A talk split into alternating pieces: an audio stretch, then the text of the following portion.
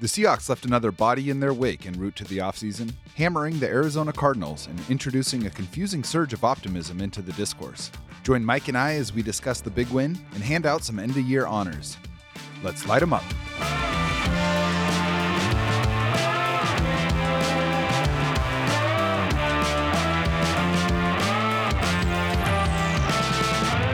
I'm Jacson Bevens, and this is Cigar Thoughts. Welcome back to the Cigar Lounge. I am Jacson Bevens, and along with my dashing producer Mike Barwin, this is the Cigar Thoughts podcast. Mike, how are we doing today? I'm feeling good, Jacson. I'm feeling refreshed. The Seahawks season has officially been put to bed, and my body is ready to bask in the glow of Schadenfreude. yeah, man. I mean, we might not have got a ticket to the dance this time, but it'll be fun to uh, pick our favorite enemies and root against them without the uh, cloud of anxiety hanging over our own game. This is something where we have watched our team have all the fun slash misery of playing in the playoffs. And don't get me wrong, I would much rather be preparing for a Seahawks playoff game as a fan, but isn't there a little bit of a relief to just let go and like be a football fan for a little bit? Because, I mean, I really do love playoff football and I love everything that goes into it and how much every play matters.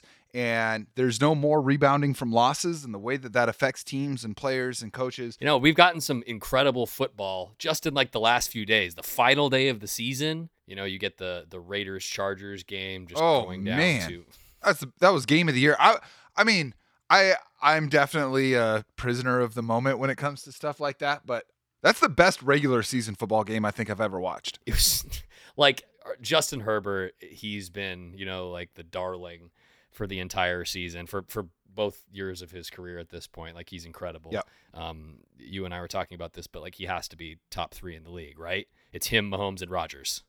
I I think so. I think so. He's definitely in that conversation and you know, Brady's probably still there, but at this point it's hard to imagine being more excited about a quarterback than a player like Herbert. I mean, it's it's him and Mahomes if you're talking about who you're going to build a franchise around right now. And that just and what's funny is like neither of those guys were the first quarterback taken in their draft. It's not like they were can't miss, you know. They came in with question marks and all that. So, yeah, that was really really fun to watch and you know, I know a lot of us, myself included, were critical of the NFL for adding a 17th game, but man, week 18 delivered. I mean, it delivered in a really big way. And expanding the playoffs to seven teams was awesome. I mean, it just made so many more games matter than they wouldn't have. But what was really cool about that game was like, usually the outcome is binary, right? Like, if you win, this happens. If you lose, this happens.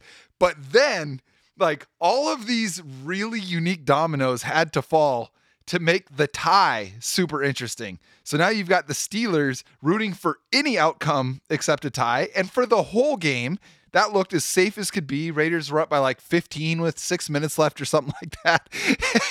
and it came down to a field goal with no time left to avoid that tie. I mean, it was just the most bizarre. Are they going to down it out? What's going to happen? I've, I've never felt like that watching a football game. Watching Herbert convert fourth and long after fourth and long. Oh my gosh. Fourth and long after Six in a row? long. Give me a break. They scored the the game tying touchdown as regulation expired. It's very easy to forget that the touchdown before that it was like a fourth and twenty nine or something, oh, yeah. and they then they Oh. scored the two point conversion. It was just which like, is basically oh another God. fourth down. I mean, the, the two point conversion is functionally a fourth down, and he converted. Yeah, he converted all of them, and then the the one he hit to Mike Williams was like throw of the year. Anyway, so that game was awesome, uh, and you know the Seahawks played a 17th game, and that was awesome. I mean, in a way. It was one of the more enjoyable Seahawks games in years for me because not only did they look incredible, but the existential dread of a loss was removed from the situation completely and we were just free to simply evaluate it's like the liberation uh, that comes with a bad record it was great and for the first time in 8 years 9 years 8 years the season ended with a win like every other season even when they've made to the playoffs and the one year they missed they went into that game playing for for a chance to get in. It's ended with a loss, and and there's a pallor that hangs over the conversation. No matter how many games they won, that's like, okay, what's wrong with this team? What needs to change for them to go further? And while there's plenty of that to be had, we're finishing on a hell of an upswing. Yeah, and you know it feels great to play spoiler, and that's that was something that was kind of lost in the discourse surrounding that Chargers Raiders game. Like, you know, okay, calling the timeout. Oh, were they just going to run the clock out, take the tie? F- like sending your division rival home yes. or spoiling the two seed totally. after the Niners beat the Rams, you know, for the Cardinals. It feels good, you know? It does. It does. I mean, I, you know, it's it sucks that the Steelers are in. The Steelers are like the most boring playoff team that ever existed. They're fucking unwatchable. The lightning but, rod that is 49 year old Ben Roethlisberger. Oh my god. Yeah, I mean it's just such a painful team to watch, and it's like we could have had Herbert and Ekeler and Keenan Allen and Mike Williams and Derwin James and Brandon Staley. I mean, this is an Rich Bisaccia said, "Fuck team. no." Yeah, but to your point, like, hell yeah. If the Seahawks are in that situation and it's like, hey, a tie guarantees we get in, but we can knock the Rams out by making this field goal, you're going for the field goal and we're rooting for it. So 100 out of 100 times. Yeah. Yeah, totally. Totally. And and you know, I I know I know that the hateration is strong in you. And so I I get that that was that was speaking to you directly, but I want to talk about the Seahawks game specifically, for the second straight week, they looked really, really complete to me. Yeah, we've we've talked about vibes a lot on this show, and because they're important, but the vibes feel good. You know, like the season is ending. They and do. The record was bad. There was so much negative just bottled up throughout Ugh. the year, you know? like carbonated, shaking that shit and it is just exploding time and time again and uh like the vibes are good and maybe they feel so good because of that relativity because it was so bad for the rest of the year but like the past several weeks especially on Sunday against the Cardinals division rival a playoff team it was like the manifestation of the team's stated vision what they've been harping on it was like, for this yeah. whole time and they looked really good doing it you know and Pete said it himself in a radio spot yesterday um, he said that Quote, I'm really pleased that we finished with a real clear illustration of who we are. Finishing strong mm. is hmm. important. It inspires confidence, and that's going to be a defining theme of this offseason. Does the plan that Carroll and Schneider have made and stuck to, and will likely double down on this offseason, uh, obviously, there are different avenues to do that, but does that inspire confidence in Russell Wilson, in you, in me, in trusty overlord Jody Allen? Yeah. Uh, well, of course, it, it does inspire some confidence, but it's not a clear confidence, right? It's sure. a confusing one. It it makes the situation more opaque. Where we were talking about a bad team for most of this season, at least a team that was playing bad, right? Good players, potentially good systems, bad outcome after bad outcome, and there's a clarity that comes with that. Even if there's disagreement about the type of change, most of the conversation is surrounding the need for change. And now it's like, well, because they're clicking.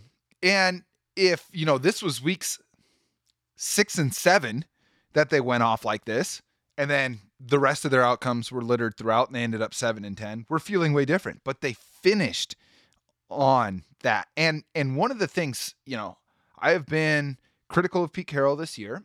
And and it's important to me to clarify. I know a lot of people are coming to Cigar Thoughts for the first time through the podcast this season, but you know, for the 10 years that I've been writing about this team, I've been largely supportive of Pete Carroll and not just when, you know, they were at the peak, but because the systems and the energy have been really really good and and that's faded a little bit.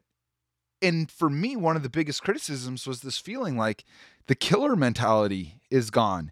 You know, the the ability just put teams away. But for two weeks in a row, they didn't take their foot off the throat.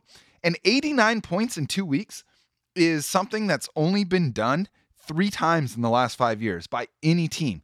That's crazy production. You look at the last five weeks, you know, the Rams loss was obviously It's never good. I mean, those games are gross. that's that's like They always the are, man. Death taxes. The Rams games feeling disgusting. Uh, but I mean, you have the Texans, obviously a bad team, but you beat them handily. Uh, Yep. The 49ers, another excellent comeback win, you know, squashing the rival for the second time. No matter how bad the team gets, at least they have that consistency and walloping um, their Bay Area buddies. And I, I, I, I'm totally with you. The fact that they finished strong is a much needed solve for a lot that has happened. And it's so funny, you know, all of these losses, like it, it just kept snowballing. It's snowballing, you know, like the Saints lost, the Washington loss, and then it comes to a head against the Bears, you know. Um the the message that we were kind of getting at after that was this is probably for the best, you know, because Yeah. it exposes the inner workings, right? You can't hide behind the wins. And yet, and yet, here, Here we, are. Where are. it's like, ah, So, they won yeah, some so- games. they looked good so- doing it. So, let me ask you this: How do you? The Bears game wasn't that long ago. That was two and a half weeks ago. How do you reconcile what we saw in that game with what we've seen since? Because it's not like there was major changes to the roster. I just, I have no problem losing to a Super Bowl MVP such as Nick Foles. You know. Get out of here. No, I Okay, mean that no, that, but- was, that that was like a truly embarrassing performance, and I think the way that I maybe this is a coping mechanism, but the way that I look at that game is okay. They were shellacking a not horrible team, but not good team, you know, in the Mhm. Bears, and they blew it in every phase. How do you Mhm. respond to that? And the way that the team responded, and the way that they were so vocally rallying behind the leadership and executing. That was what we talked about so much with Jake Heaps last week. The execution. Mm-hmm.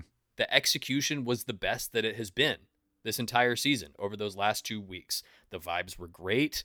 The players were having fun. You see Russell Wilson coming off of the field uh, after that touchdown run where he trucks Budda Yeah. Baker into the end zone. He is Yeah. more hyped than he's been in years. You know, they're looking at that game. Pete Carroll was saying that he just had no idea how to reconcile the fact that they were out of it, that they had quote unquote nothing to play for. So they approached those games as the NFC Championship and the Super Bowl. And they were fucking jacked. They were they were pumped, jacked, all of the superlatives that Pete loves to loves to harp on. Mm-hmm. It was just really fun to see. They were fun games to watch, and that is something that cannot be said about the vast majority of this season. I don't know how to, to make it add up other than there is a lot of variability to the NFL when you have that much talent on the field and there's going to be 110 to 130 140 plays in a game there's a lot of variance that's going to happen. And and it's it's weird because in a way there's a case to be made that there was just an unlucky series of variance for two and a half months with this team. I mean, a lot of these losses were close. Don't get me wrong, they didn't play well in most of the losses, but they could have won them anyway. And and you know, if they had played the exact same from just an overall execution standpoint, but had won three more games and finished 10 and 7 and now we're going into the playoffs, I don't know how much different I would feel, but you'd be forced to be having a different conversation about it, if that makes sense. But there's a part of me that is wanting to just lean into the outcome of the last two weeks and say, yeah, this is what can happen moving forward. It was a new offensive system. These guys are learning a new language, and it didn't click. I mean, they were good offensively the first four and a half, five weeks, but you know, it's been fits and starts, and they've gone long stretches of having a tough time getting going. A lot of that is just a defense that's not getting off the field, right? So if you go three and out, it might be eight, nine minutes of game time before you get another chance to try and find this new rhythm in this new system. But then we saw them just hold it for a long time. And at one point, they scored, I think it was 14 times in an 18 drive stretch to finish the season. That's crazy. I want more. Want 15, 16. No, I mean, truly though. I mean, one of them was downing it out on the one yard line against the Lions, which I basically count as the scoring drive. And so, you know, is what we're seeing there sustainable? And we've we've talked a lot about on this show the value of the run game, and I think it's been really centering for me to have that conversation, whether it be with Matt Nichols towards the beginning of the season, whether it be with Jake Heaps at the end, um, but just talking about the real intrinsic value of being able to run the ball well. And I think that what we've come to from this is this realization, not even a realization, just an acknowledgement that being able to run really well is a hallmark of most of the really good teams. I think the frustration just came from them not running it well. And so you're like, why are you doing this? But now, I mean, do we have a good running game moving forward with this team? It sure it sure looks like it, but the the idea is okay, when you're in the middle of the season and the attrition hits, you know, they dealt with O line injuries throughout the year. Damien Lewis missing games. Gabe Jackson Mhm. was a staple, but he was out for week 18. You know, um, Duane Brown's getting older. You had Kyle Fuller and Ethan Pocic at center. Um, not uh, all that inspiring. And Brandon Shell has missed time. So, like, Yep. what are you going to do to ensure the reliability of your offense when those injuries hit? And that is something that you and I have talked about at length. You know, like you gotta hammer the O line, and that's what that's what Jake was saying. Russ wants offensive line help, which like yeah, so do we, so does everybody. And like I Uh-huh. do think that when healthy, the group that they have now, clearly functional. You know, like and they were playing with Phil Haynes, who looked solid too. Um, but Part of me is worried about that though. Part of me is Totally. worried that Pete Carroll is going to be like, "See, we Yep. can we can just coach these guys up. It just takes a little time, and we can keep throwing this smattering of misfits out there. You know, if we if we have an injury or or whatever. So then, so Uh, then, what's your what's your off season wish list? Like, what what what is Mhm. if you look back at what they've done? What did they do to have you look at it and say, yeah, yeah, yeah, I feel good about this. I feel confident in the direction that the team is going to set themselves for up for success in 2022. I'm going to answer this question under the auspices of Pete Carroll and John Schneider being back. It's seeming It seems like, like I mean the case. it, it's seeming like it and and you know one of the things that we haven't spent enough time talking about is how much money these guys are owed and i know the allen family trust is not hurting for money it doesn't mean they're going to throw away 80 million dollars of owed money between pete carroll and john schneider to make a change like performance i think would have to be worse the direction would have to feel significantly worse than it does right now to be eating that kind of money uh, to take a chance on a new coach and a new GM. So let's let's go ahead and assume that they're going to be back. I am hopeful that Pete Carroll and John Schneider are done trading building block assets for win now assets. There is a case to be made that this team with a healthy Russell Wilson could have won 11, maybe even 12 games. There's a story you can tell, and I'd listen to it. In a way, it might be better that they didn't because now, now you you can't be trading first round picks for Jimmy Graham or Percy Harvin or Jamal Adams anymore. But what Now about Calvin Ridley? To build. Oh my God. Okay, maybe for Calvin Ridley. maybe for Calvin. No, you know, I, I, I Calvin Ridley is one of my favorite players in the NFL. Would obviously love to see him uh, as a Seahawk, but you know, It's so hard to This- justify giving up more to pay guys. It is. You look at what the Chiefs did, right? Like they they lost a Super Bowl because they sustained a couple injuries to their offensive line and couldn't couldn't block the Buccaneers. The Chiefs are the best team in the NFL top to bottom. And have been for 4 or 5 years in aggregate. But they got exposed with a lack of depth on their offensive line. So they went out and got Joe Thuney. They drafted Creed Humphrey. That's going to kill me forever. You know, and and they Traded didn't for Orlando Brown. Right. Yes, exactly. They didn't just say like, "Oh, you know, our offensive line's going to be healthier again next year and we just need some more weapons or whatever." They're like, "Nope, we're going O-line." And you know, they had their own struggles for a little bit, but they're coming into the playoffs having won 9 of 10. I mean, they they look ex- as dangerous as they ever have. So yeah, I'm with you. I I am hoping that we see money spent on the offensive line. What's going to be interesting is, and I'm encouraged to hear what Pete Carroll's been saying over the last couple days reflect this is figure out which of the guys we're going to stick around. So we we should probably do that first. Sure. Because that's going to eat up a fair amount of the money. The first thing that I'm going to hope to be able to do is restructure Bobby Wagner. We we've talked about potentially cutting him. My understanding of the situation is that they save 16 million dollars if they do that. You add to the 53-ish million that they appear projected to have to spend already. That's a lot of money. But I think if you could move some of that around and clear up another five, eight, ten million somehow with uh, with Bobby, I would rather have him there than not.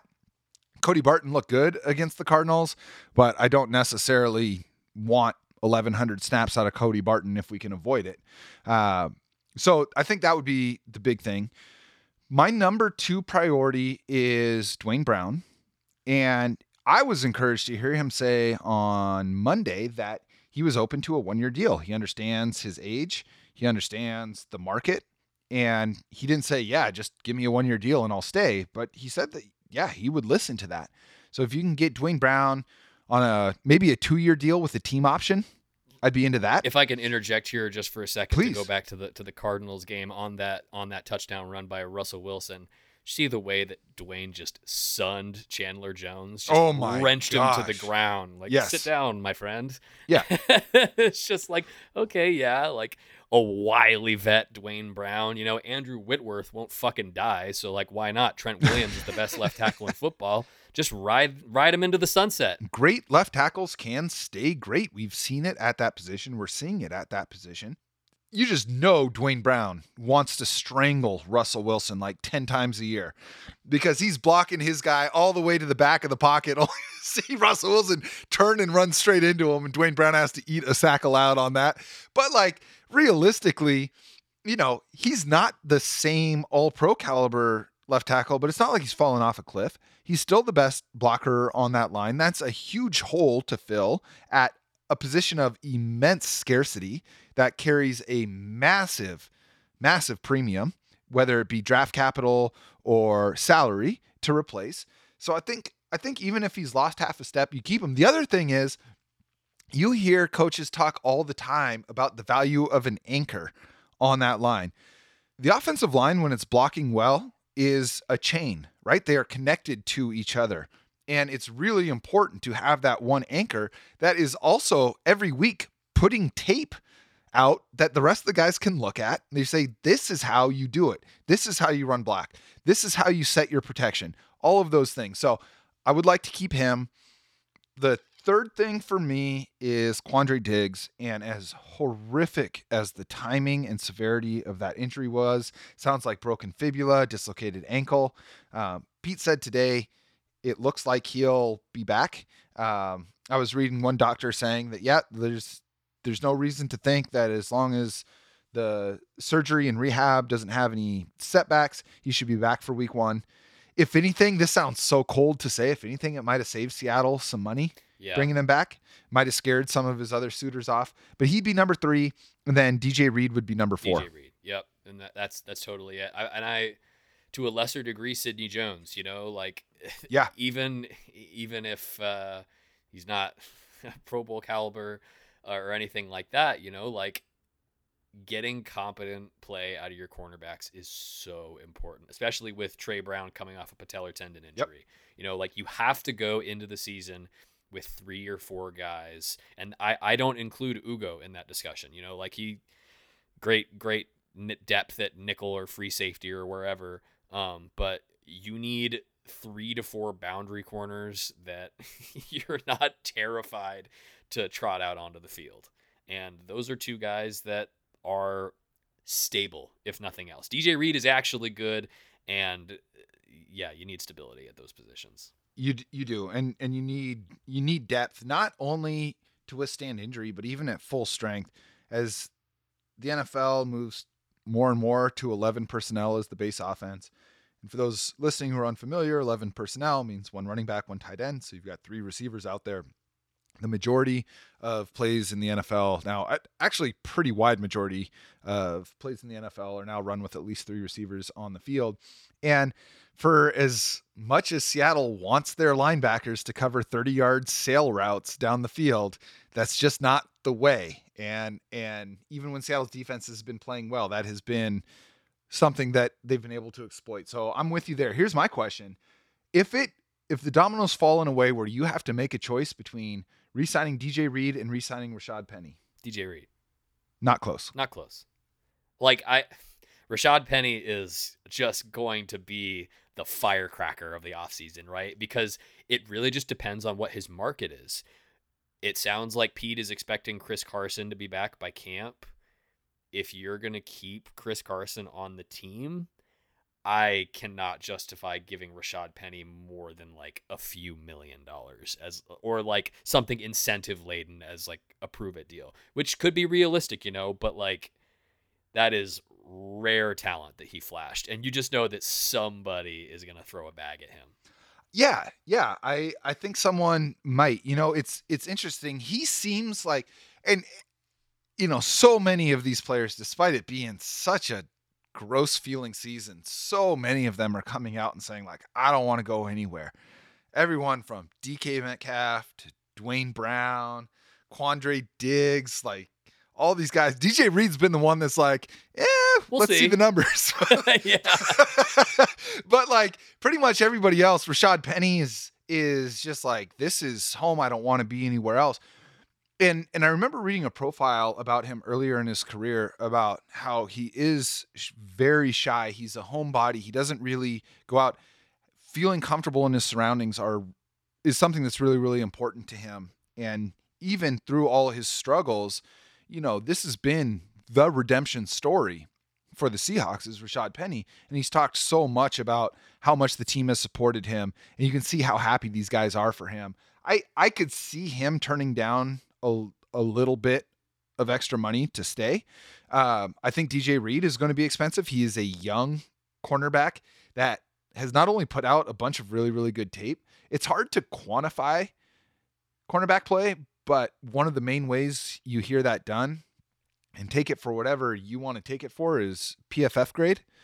PFF had him as the number 10 corner in the NFL this year and the number one corner in the NFL over the last month of the season. Sounds pretty good to me. He might be expensive. Yeah. Oh, yeah. He's going to get a lot that, of money. That's expensive, though. He deserves it. Yeah, he does.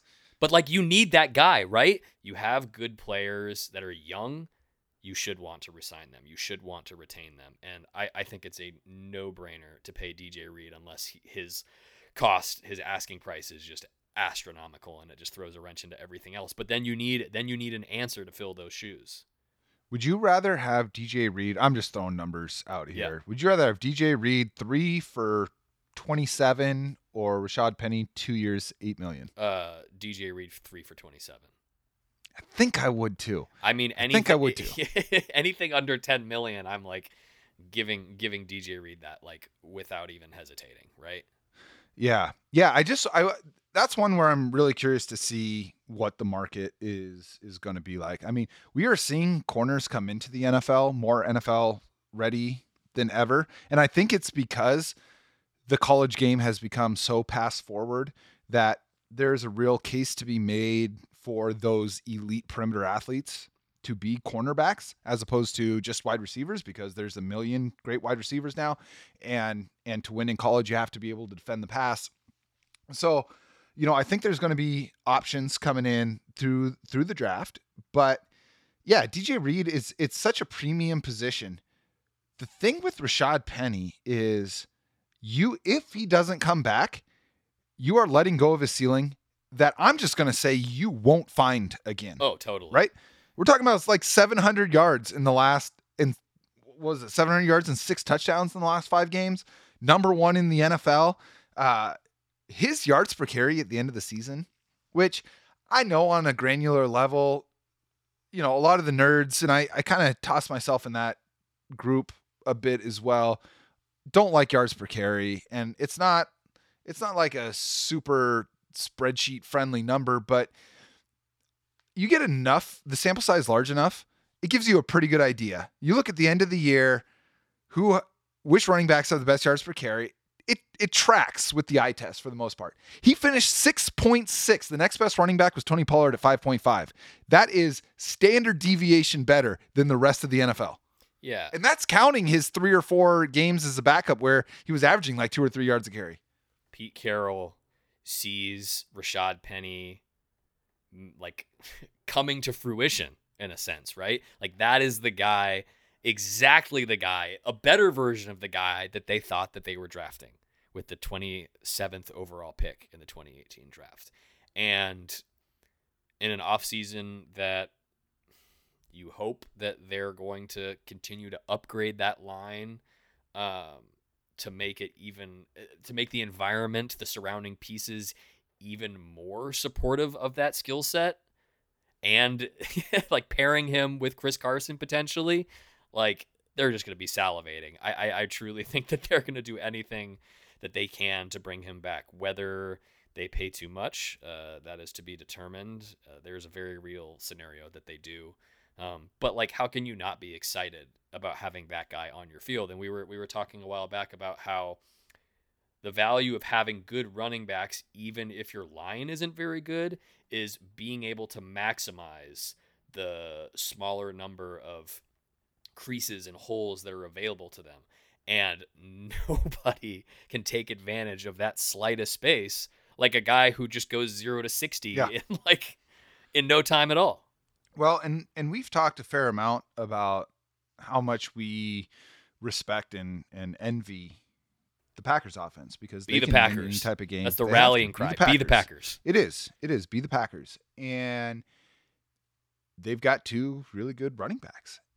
And I think you got to try and exhaust every option to bring Rashad Penny back. And if you can't, and it doesn't add up, or doing so is going to cost you a DJ Reed or a Quandre Diggs, then then you let it go. But there's there's no one they're going to draft or get in free agency that I think will will have the same ceiling as Rashad Penny because he's putting up like bananas Jonathan Taylor, Derrick Henry type numbers, despite being a very different style of running back.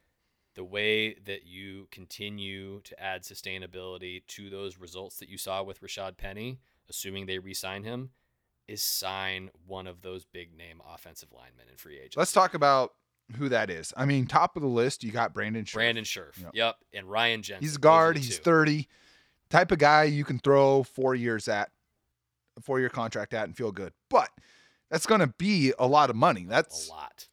it's you know you're probably looking 15 to 18 million dollars a year which is a ton to play a guard i'd do it Oh yeah, you see, you I would see do the it. Chief signing uh, Thuney. The difference is Thuney, I don't think has ever missed a game in his career, and Scherff has missed quite a few. But I mean, still, like Brandon Scherff, uh, you know, you're you move Damien Lewis to center and profit, or sign Ryan Jensen and he's your center, and then you have Lewis and Gabe Jackson on either side of him. Profit. yeah jensen would be awesome i'd be i'd be super into that. And that was the thing that you know heaps was heaps was talking about as well. You can't just get road graders. You need guys that can perform in the ground game and keep your quarterback clean. And uh, just just pay somebody man.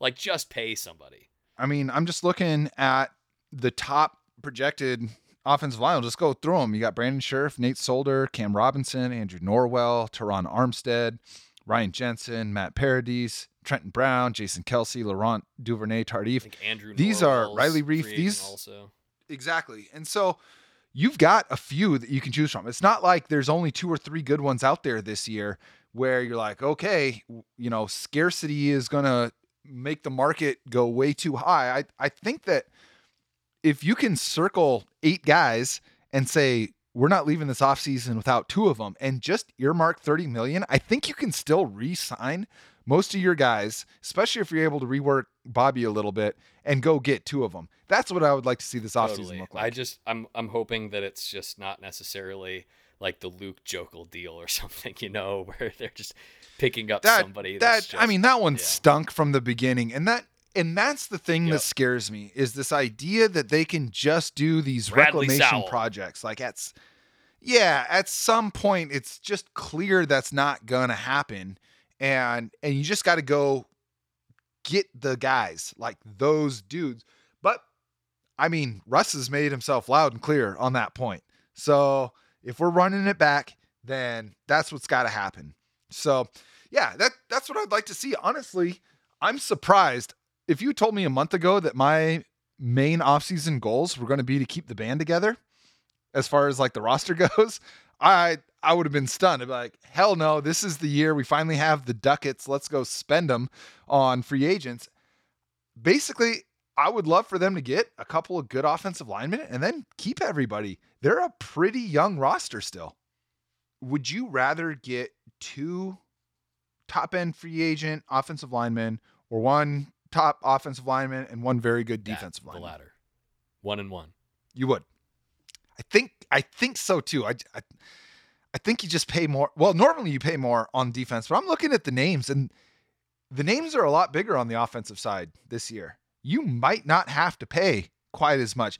So the top unrestricted free agents on the defensive line are Dante Fowler Jr., Calais Campbell, Jason Pierre Paul, somehow still, uh, Akiem Hicks, Jerry Hughes, Brandon Williams, and Ndamukong Suh. I mean, Jadeveon Clowney, these are old players. I mean, outside of the, I would say of the top 10 available defensive linemen, only one of them's under 30. So yeah, like Randy Gregory's 29 or something, and like that's totally, totally. I mean, Dante Fowler Jr. is probably going to get the most money just because of his age. I don't think he's the best player of them, but he's close, and he's the youngest. But everybody else is old. You might not have to give out a huge contract to get one of those guys. And just like the offensive line moves as a chain and works as a unit, the value of having one guy that just demands double teams does wonders for everybody else. And we saw 10 sacks over the last two weeks. That's pretty crazy production. And thank God Ken Norton Jr. stopped dropping those dudes into coverage. I don't I don't know what you do with with Dunlap. Um, he's an interesting one because he didn't do anything for the first three months and then was insane. What he finished with like eight and a half sacks. Yeah. And he got he gets six and a half of them in the last three games. So you know, I, I like to think that's sustainable, but you you would consider it a miss if essentially the defensive line looks more or less the same as it did this year. Unless Darrell Taylor becomes uh, like Robert Mathis or something, then yes, yeah. I would consider that. Um, I would consider that a failure. You need like a game wrecker, whether that's yeah. Taylor or somebody else or somebody that opens that up for Taylor to be that guy if his development moves in that direction. Like you have to affect the quarterback.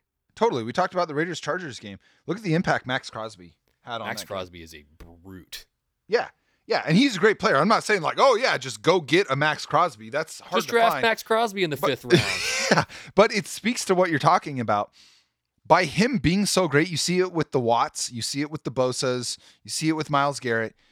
The players that play next to those guys have so much better seasons as a result of that of either either you double team this guy and take a blocker away from another defender or you hope that they don't destroy your entire game plan.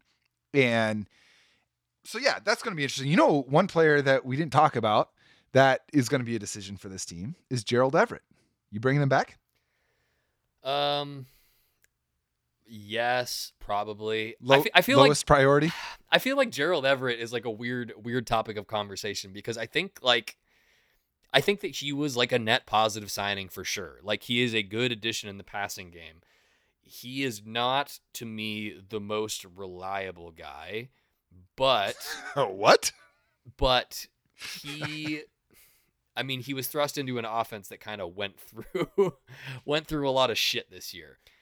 Yeah, like I would sign him if it's something in the realm of like six to eight million dollars a year if you don't have a better option at tight end. Sounds like they want to bring mm-hmm. back Will Dissly because they love sure. his his uh, blocking ability um, and those those soft soft uh, soft soft hands from Uncle uh-huh. Will. Right. Um, right. But yeah, I mean like Gerald Everett is not like a huge needle mover for me, so I'm I'm fine either way. But like you need bodies, so there's what actually happens and then there's our impression of what actually happens and you can point to i mean he had some atrocious moments right I don't know that a tight end has ever had a worse game than he did in that second Niners matchup.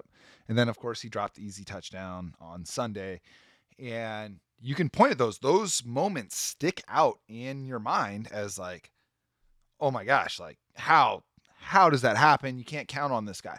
Okay, maybe. But there were times when this offense wasn't doing anything he was the most reliable guy. He was the go to, sure. The problem is his best games happened in losses. I mean, his best games were against the Bears and against the Rams and against the Packers and against the Vikings. I mean, these were all losses, but he was the one that was moving the chains for the team when no one else was. So those aren't sexy. We don't talk about those games or about his big plays in those games because they lost and they looked generally bad in those games. But I think Seattle, in a lot of ways, has been a victim of the timing not lining up. Right? We've seen a lot over the last 10 years that we've good players playing well all at the same time and you get that feeling of momentum. It was just scattered this year. And and his best games came without memorable moments, if that makes sense. Yeah, and when I say he wasn't reliable, that's not I, am not necessarily talking about like you know the three turnovers on him in the Niners game or like the drop on Sunday. I, I think that's more a symptom of me being really infatuated with tight ends whose best, uh, whose greatest asset is their hands. You know, like the Zach Millers, like what Will Dissly looked like he might become before a series of injuries. You know, like uh, Gerald Everett is a dynamic player. Like he's that YAC guy, right? Um, yeah. And and he was great moving the chains in moments that the team really had nobody else to go to. Um, but yeah, I think that like having both skill sets is important, and I don't necessarily think that Will Dissly is that guy, unfortunately. So like maybe Colby Parkinson is, but um, when I say reliability, I mean like, all right, who's running a hitch uh, on third and six or fourth and six with the game on the line, and Russ just fucking rockets that thing into his chest with two defenders draped all over him, and he's gonna make the catch. Right. Who's who's yep. who's catching that ball? And I don't necessarily think that that's Gerald Everett, but that doesn't mean that he's not a tremendously useful player. Yeah, yeah, he's one I I would prefer.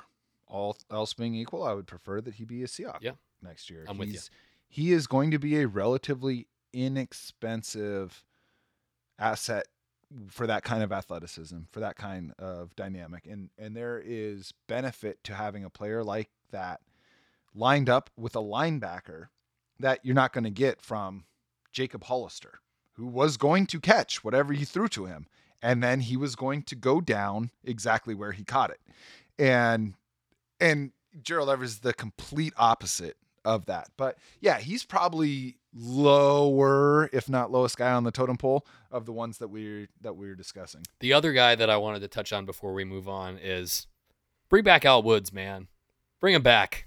Al Woods is awesome. You know what? I have not given Al Woods nearly enough, maybe any flowers this year. He was great. He was great. He's just kind of that Quinton Jefferson type of dude that if you got him, you love him. You slap him in the middle, and he just he just sucks up a bunch of OL dudes trying to just trying to contain him, you know, and he he he keeps the push from going forward on the O line. So I'm with you. Be great to bring him back. Can't imagine he'd be he'd be too expensive. Um, all right.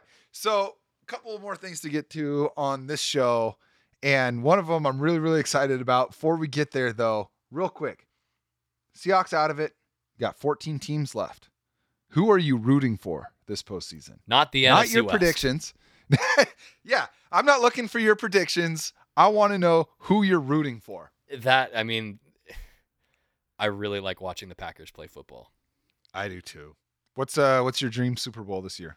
Uh probably Packers. Packers in the NFC and AFC. The Chiefs are fucking awesome, but like I mean, and I, I would be stoked if it was Packers Chiefs, but I would too. The Bills are a lot of fun.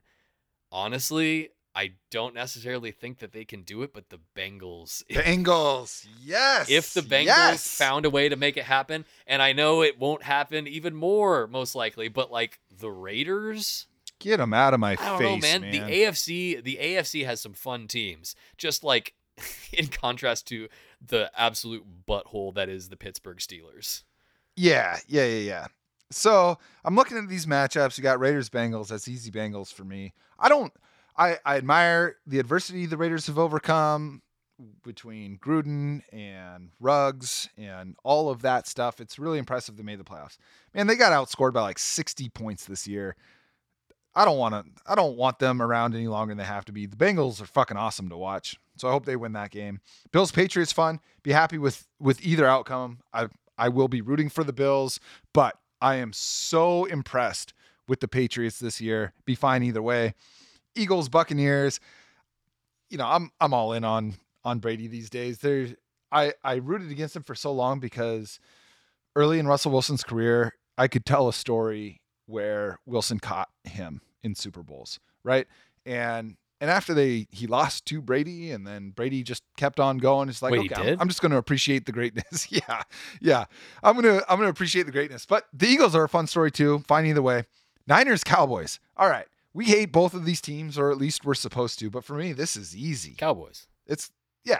Also, if the Cowboys weren't the Cowboys, Yeah, it's like the Packers. Like just that rust. I don't yeah. like the team, but they're like when they're firing on all cylinders, sweet to watch. It would be so fun to be a Cowboys fan right now. That roster is awesome. Yeah. And exciting too. I mean, they're not like just the good. defense. They're like really exciting. It's not just the offense. I mean, you have Right. like all like Lamb. I know Gallup has done for the year, but like Lamb and Cooper are awesome. Dak is amazing. Um, Zeke is uh, hot and cold, but when he's hot, he's hot. But that defense, man, Micah Parsons, Trevon Diggs is a, a very polarizing player, but 11 picks is 11 picks.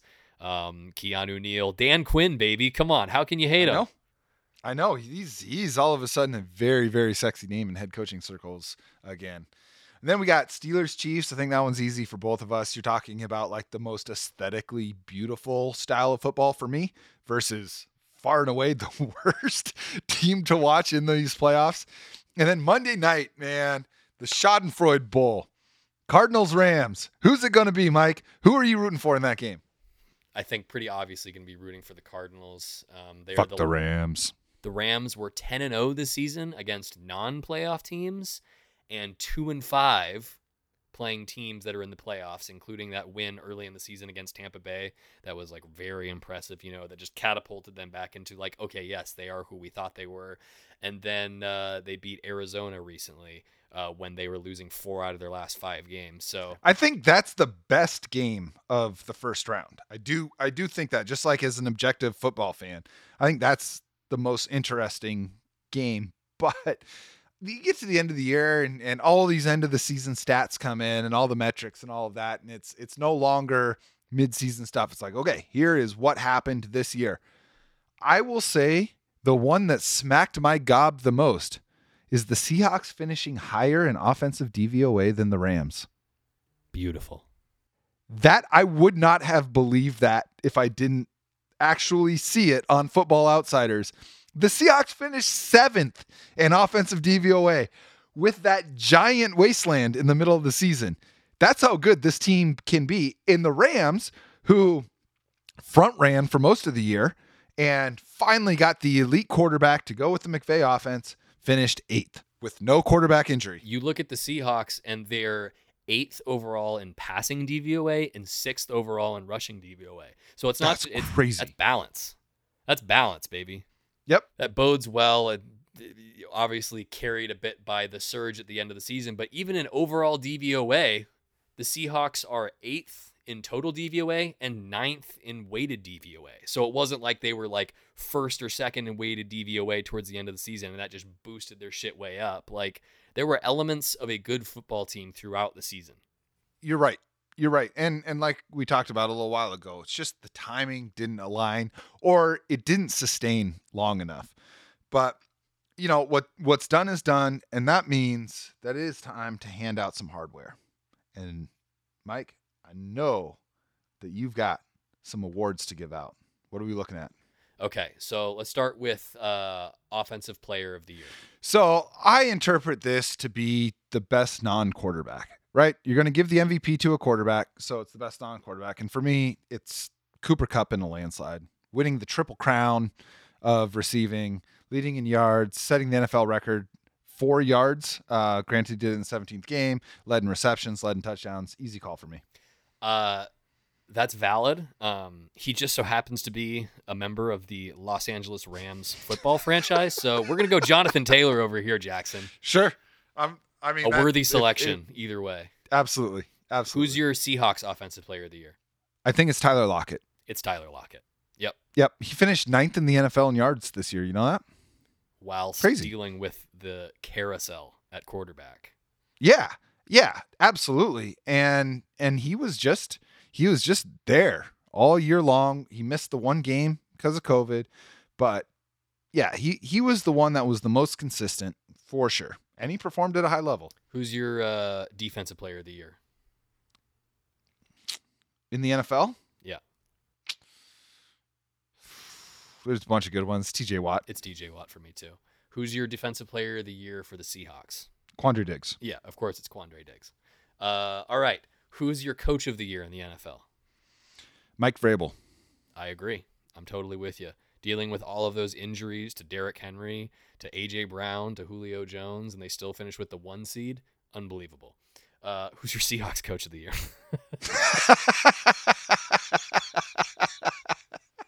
You say Mike Solari, I'll slap you through the you know, you know, I want to say someone that's not Pete Carroll, but it's, it's Pete Carroll, man. Uh, this team found a way to treat those last two games of the year meaningfully. And it wasn't like they scored a bunch of points and won those games because it's like, oh, let's just empty the playbook and run all those plays that we haven't been doing. And there was nothing fluky to me about it. It's that they showed up with intent and executed. And the way they talked before and after those games sounded like a team in the middle of the playoffs.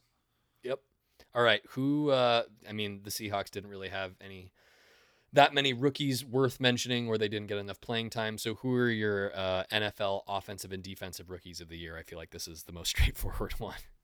Yeah, you know, I think there's a, a great case to be made for Rashawn Slater with the Chargers up front, but Ja'Marr Chase is the most natural looking rookie football player I've seen since Randy Moss. And he did it sitting out his last year in college. I mean, the guy didn't play football for two years and came on the scene, and it's like, is this guy the best receiver in the NFL? I was talking to um buddy Alistair Corp about this in the middle of the season, and it was just that it doesn't feel like Ja'Marr Chase has one defining trait that he is really, Right. really good at. He's just so good at everything. He's just better than everybody that's lined up across from him. He's faster than everybody. He's stronger than everybody. He's better at adjusting at the catch point than anybody. It's just like it's just a bona fide. That's a that's just a great football player, brother.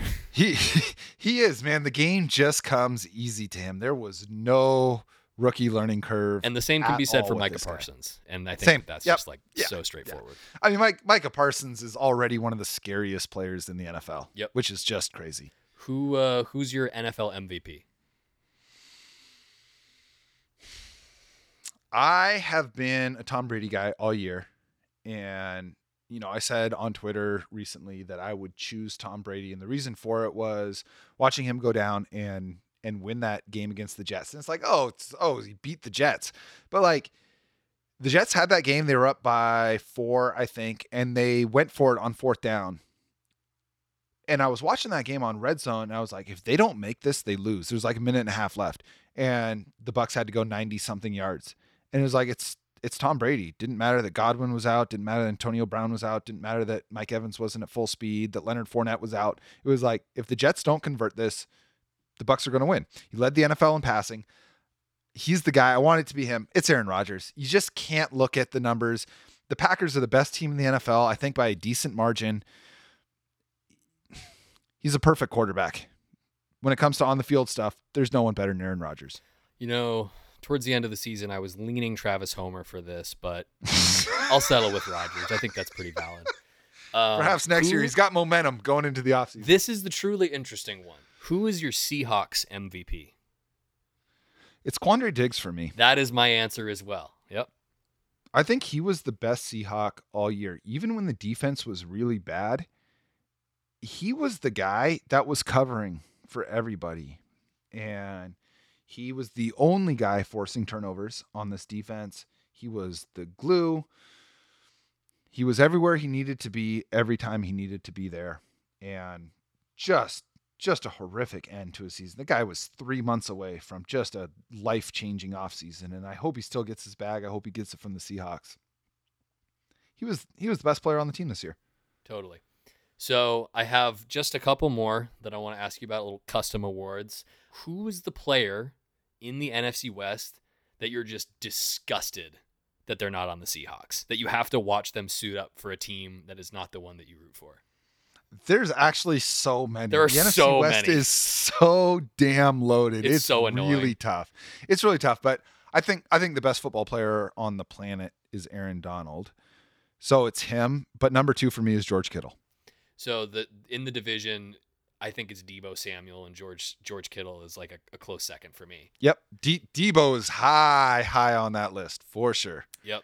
And then outside of the division, who who who is the one that's just it pains you? Um, you know, s- specifically because of the fact that they there's there's two players that the Seahawks could have had. Um, you know, and so that makes it I'll I'll always mourn not getting Creed Humphrey and not getting Derwin James. Quandre Diggs eliminates a lot of the sting of Derwin James. But the player outside that I just really wish that Seattle had is probably Myles Garrett. Myles Garrett is awesome. Just like the prototypical enormous guy that can just stop the run, you know, get after the pass. What do you have like 16 sacks this year and he had like a quiet second half of the season? like Yeah, yeah. I mean, he just unlocks everything else that you want to do on defense. the uh the first one that I thought of as well was Derwin James. Um the guy that is painful for me is TJ Watt. He was there for the taking in 2017. Like, you know, they traded Yeah. down from, uh, what was it, like 26 to 35 or something, and they took Malik McDowell, which I maintain was good process, Sure. but Sure.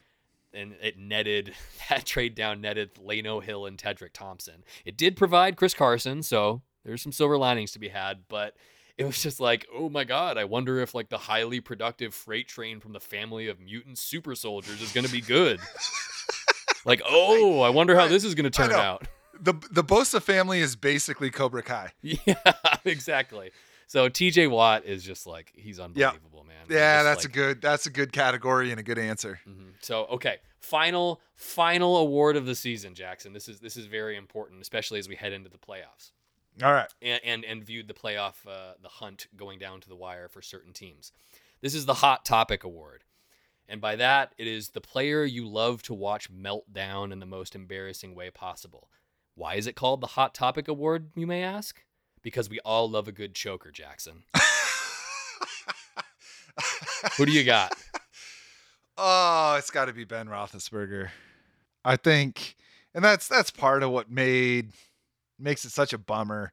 The Steelers sucked this year, man. They they, they fucking sucked. I don't know how Mike Tomlin smoking mirrored them into the He's playoffs. amazing. Got, he he is. Oh, he, I mean, Mike Tomlin is um, is lovely. And the the thing, there's a lot of infuriating things about Ben Roethlisberger, and I'm going to limit the conversation to on the field stuff Sure. is that he is surrounded by so many dynamic, amazing, fun to watch athletes. Chase Claypool is like a Cirque du Soleil dude that's 240 pounds. Diontae Johnson, Najee Harris. This these are fun players, and you're just watching Roethlisberger's throw cement blocks three yards downfield. You know, it's just it's just awful. And and in, I'm not going to say he's faking his injuries, but that dude has limped back onto the field so many times. You know, it's just like the the dude creates his own drama. He, he looked like someone microwaved a marshmallow and shoved it inside a helmet. Like it's just he's he's tough to look at. He's hard to watch play, and he's an unlikable guy in my opinion. So Roethlisberger for me.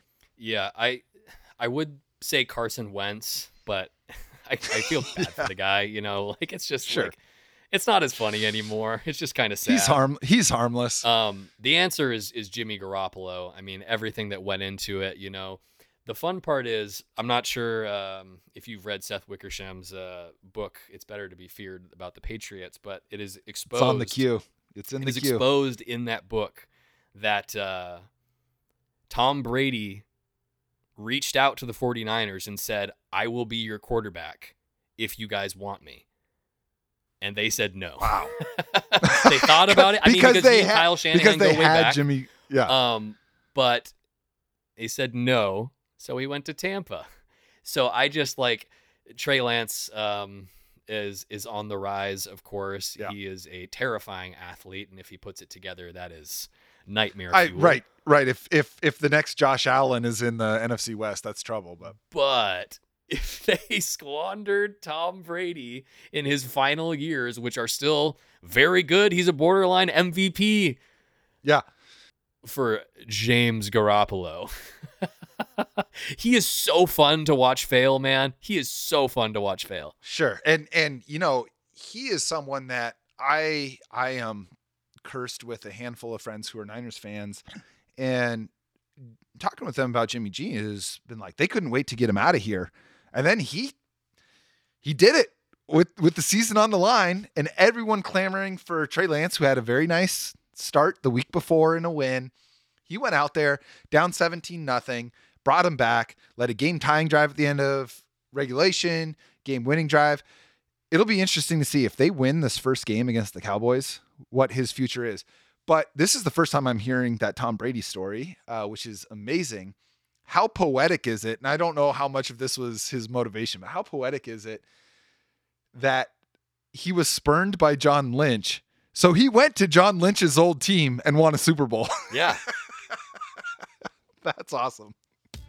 All right. Well, this has been a lot of fun. And this does mark the end of the first Seahawks season of the Cigar Thoughts podcast. But unlike Seattle, we are going to keep playing this postseason. We will still be here along with some really exciting guests. Keep that streak going. And we're going to break down the postseason and, of course, any Seahawks news that comes across the desk because we're all originally here because we love football. And this is the best time of the year for the sport, even if our boys aren't invited to the party this time.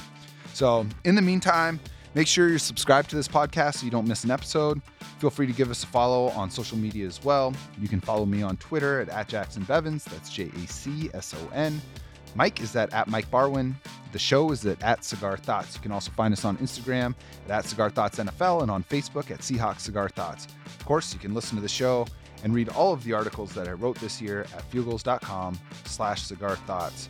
Mike, how are you feeling now that it's all said and done? Season one, Seahawks season one in the books. I think that uh I think we established this run pretty well, Jacson.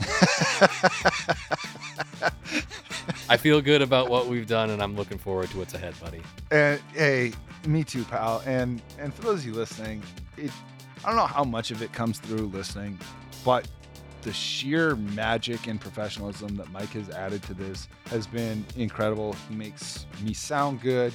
Puts the show together in such an incredible way. Uh, we, I am blessed as his friend and co-host uh, to have him, and trust me, you guys are blessed to have him behind the boards on the show as well. You know, when we first started this up, we knew it would be fun, and we hope y'all would like it. But the response you've given us has really blown us away.